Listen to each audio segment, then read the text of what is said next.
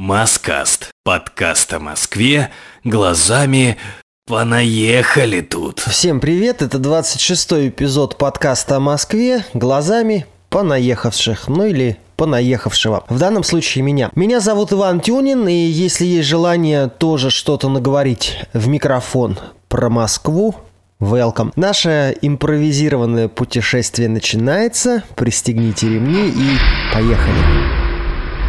Сейчас я выхожу из метро самой первой конечной станции московского метрополитена – Сокольники, и направляюсь в сторону одноименного парка культуры и отдыха.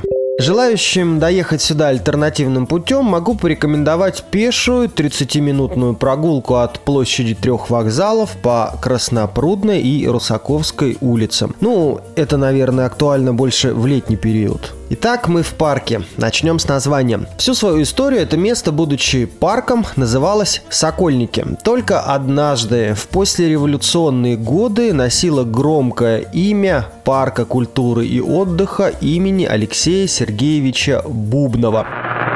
Бубнов был наркомом просвещения, а в 1938 году его в рамках программы Большого террора расстреляли как врага народа. И парк снова стал Сокольничьим. Дело в том, что здешние места полюбились падкому до соколиной охоты царю Алексею Михайловичу. Ну, тогда, очень-очень давно. Второй потомок семьи Романовых и папенька Петра Первого выстроил здесь резиденцию как для охоты, так и для подготовки самих охотников. Сокольничий – это человек, обучающий соколов правильной царской охоте. Резиденцию именовали Преображенским дворцом, и упомянутый царь селился в ней каждое лето. Ну, уже давным-давно деревянного дворца нет, минуло не одно столетие, а в этом месте поставили жилой дом для передовиков метростроя по улице Короленко 1. Но название в народе прижились. Преображенская превратилась в район и станцию метро, а места, где хищные птицы гонялись за добычей на потеху царской знати, стали парком в Сокольниках, одноименным районом Москвы и станцией метро. Вообще у парка большая история. Тут действительно, хоть кино снимай, поэтому я сильно глубоко копать не буду. Желающих дополнить, милости прошу к нашему шалашу в комментарии. Ну а место это всегда было особое, чинное, знатное благородное. Возможно, поэтому родной брат Пашки Третьякова, Сергей, посодействовал в покупке этих просторов у казенных хозяев и отдал их в дар городу. Хочу напомнить, что в 19 веке в Москве Третьяковы были достаточно знатными господами. Понятия не имею, как работала такая схема, но факт остается фактом. Павел Третьяков отдал Москве собственную частную галерею, Третьяковка, если кто забыл, а Сергей парк в Сокольниках, выкупив его у государства. В 2019 году, спустя много-много лет, недалеко от входа установили скромное изваяние в знак благодарности бывалому меценату и доброделу Сергею Третьякову. Я вашу благодарность видела в гробу в белых тапочках. Ну и вот вам еще одна историческая ремарка. На большой языческий праздник Вальпургиева ночь, если кто не знает, то данный ивент проходит с 30 апреля на 1 мая. В Сокольники приходили жители немецкой слободы. Устраивали здесь гуляния, всячески праздновали и наверняка кушали баварские колбаски. Это было здесь задолго до Третьяковых и советской власти, аж в 17 веке, уже при Петре Первом. Немцев тогда еще любили и уважали, а их недостойные представители еще не снабдили собственный народ Майнкампфом, идеями Ницше и превосходством Третьего Рейха. В докоммунистическую эпоху тут были завлекающие и изысканные ресторации. Театр варьете, бар, ресторан, конный клуб, футбольный стадион, линия первой конки. Ну а сам Сергей Прокофьев давал тут концерт для фортепиано с оркестром. Настоящая богема. Эх, яблочко, да с голубикою Подходи, буржуй, глазик выколю Глазик выколю, другой останется Чтоб видал говно, кому кланяться Частично, конечно, многое из этого осталось и сегодня. Ну, чуть-чуть видоизменилась, стала ближе к народу, если хотите. Еще тут был Ледовый дворец спорта «Сокольники». Это продукт советской эпохи. Он тут просуществовал аж до декабря 2021 года, ну а потом был снесен окончательно. Известен он не только тренировочной базой хоккеистов и фигуристов «Спартака». Известен он печальной трагедией, случившейся весной 1975 года, после которой его, собственно, и решили закрыть и потом снести. Давайте представим. Советский Союз. В Москву приезжает юношеская хоккейная команда из Канады. Берри Кап. Ну, что это такое? Это почти как в те годы, почти как приземление инопланетян из дальнего космоса.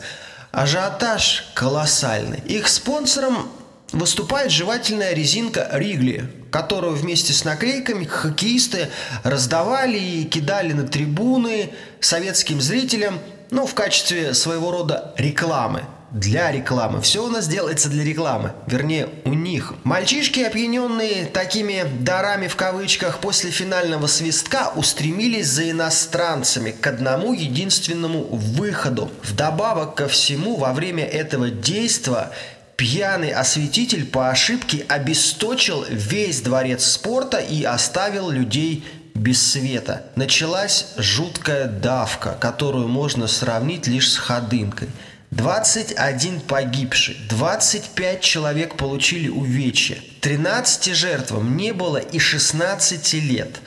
В общем, в советских газетах об этой трагедии не писали, да она и сейчас не особо афишируется и освещается. Но что страшно ведь представить, то, что мы в современное время сейчас называем мусором, вот каких-то полвека назад вызывало большой ажиотаж – сравнимый разве что с истерией. Ладно, продолжим с достопримечательностями. Минуя великолепные ворота проекта 30-х годов, это главный вход, мы попадаем на центральную улицу парка. Сокольнический павильонный проезд. Неспешно идем мы мимо скамеек э, с влюбленными и детьми, оказываемся перед фонтаном красивым. Конечно, хорошо, если мы гуляем летом и фонтан работает. Плохо, если зимой и вместо фонтана тут горы снега. Кстати, тот самый фонтан о котором я сейчас веду речь, существует с 50-х годов прошлого века, а до него здесь был красивый зеленый театр. Но он сгорел. А вообще этот парк много раз преображали и достраивали. Особенно э, он пострадал, ну, соответственно, после того, как пострадал и требовал преображения и своего рода ренессанса в годы войн гражданской и Великой Отечественной. Но почему-то ненавистные всеми коммуняки именно после вот этих вот крупномасштабных мероприятий и привели его в порядок. Посадили деревья, сделали улицы просеки, облагородили прогулочные зоны, ну и, положа руку на сердце, конечно, всячески его окультурили и приблизили к народу. Идем дальше по прямой мимо этого фонтана и попадаем, пожалуй, в самое живописное место современных сокольников – аллею арок. В 50-х на майской просеке уже была такая, поэтому в современное время ее просто воссоздали на пути к выставочному комплексу. Место для фото и для селфи лучше этого, ну, по крайней мере, в парке Сокольники, я думаю, не найти.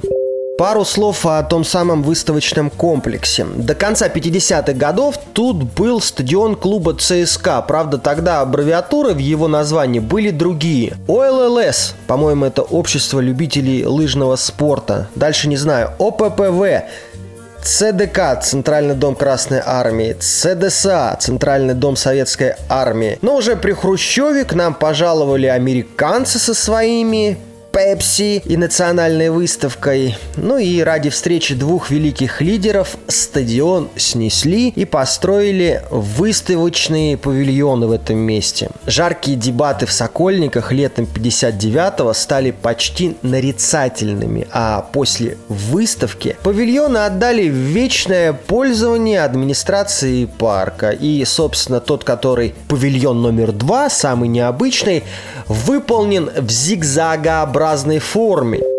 Выставки тут проходят, как я сказал выше до сих пор, не такие крутые и дорогие, как в Крокусе или на ВДНХ, но тем не менее они есть. Естественно, в Сокольниках огромное количество развлекухи для детей и взрослых. Это ж парк. Давайте загибать свои пальцы. Наконец-то дождались. Колесо обозрения есть номер один. Раньше их тут было два, но теперь одно, зато надежное и реконструированное, высотой с 12-этажный дом. С лета 2020 года оно принимает э, всех желающих ежедневно. Каток. Это про развлечения мы продолжаем. Это гордость парка. Он тут был, был всегда, есть сейчас, ну сейчас э, февраль-март, э, и будет, будет следующей зимой. Э, катками знамениты все московские парки, я могу сказать сразу, но почему-то особую любовь именно москвички питают э, к катку в Сокольниках. Если узнаете почему, пишите в комментариях. Дискотеки, ну они, как и зимний каток, тоже тут всегда были, есть и будут. И танцплощадки, и концерты, и даже драки с люберецкой братвой на легендарной лимитке. Слава богу, сейчас не 90-е, и танцы тут стали гораздо спокойнее, приземленнее, толерантнее, интеллигентнее, вежливее. Например, для тех, кому сильно за 50. Собираются летними вечерочками тут участники акции «Пенсионный возраст с пенсии от государства» и танцуют. Бабушки с дедушками, дедушки с ревматизмом, а молодежь аккуратненько рассаживается вдоль беседок с айфонами и планшетами и тоже наверняка хорошо проводит время. Вот такая романтика 21 века, которая всех объединяет в парке Сокольники. Ну, лучше, конечно, такая, чем в грязных туалетах ночных клубов с женщинами пониженной социальной ответственности. Ладно, дальше едем. Какие тут еще развлечения есть? Два бассейна и около пяти прудов. Давайте посчитаем. Майский, майские пруды, собачий и золотой пруды. Они, кстати, известны тем, что раньше в них купались, а вот сейчас вдоль берега можно посидеть и, раскинув ножки, позагорать. Опять же, все это дело летом. Ну, в общем, водоемы есть, как будет лето, приезжайте в Сокольники. В конце хочется, конечно, сказать о прекрасном. Очень занятно было бы посетить э, в Сокольниках музей-фабрику елочных игрушек и музей льда. Самый большой крытый ледяной музей в Европе. Выставочная часть музея это около 500 квадратных метров полного оснащения морозильными камерами благодаря которым в музее круглый год поддерживается температура минус 10 градусов по Цельсию. На входе вам обязательно предложат дополнительное теплое пальто или одеяло. Ну а вот куда пальто не надо, так это в Розарий. Продолжаем достопримечательности. Зимой, конечно, туда ходить не стоит, смысла никакого нет, а вот первые розы Большого Розария здесь были посажены в 1953 году, а открытие приурочена к шестому Всемирному фестивалю молодежи 57 года. Пора цветения тут начинается весной, и это удивительная пора. Красный сад, сад лилий, синий сад, сад пионов, золотой сад, сад ароматов – сад флоксов, сад вересков и теневой сад. Ну, если у вас нет аллергии на все вот эти растения в весенний период, и вы не астматик, а подружка, кроме цветов, уже больше ничем не интересуется, то ведите ее сюда и делайте красивые фотоснимки. Ну, вроде бы пока все. Желающих зову всегда в комментарии. Отписывайтесь, пишите в личку. Э, что не сказал я, говорите вы. Иван Тюнин, Маскаст, год 2022. Пока.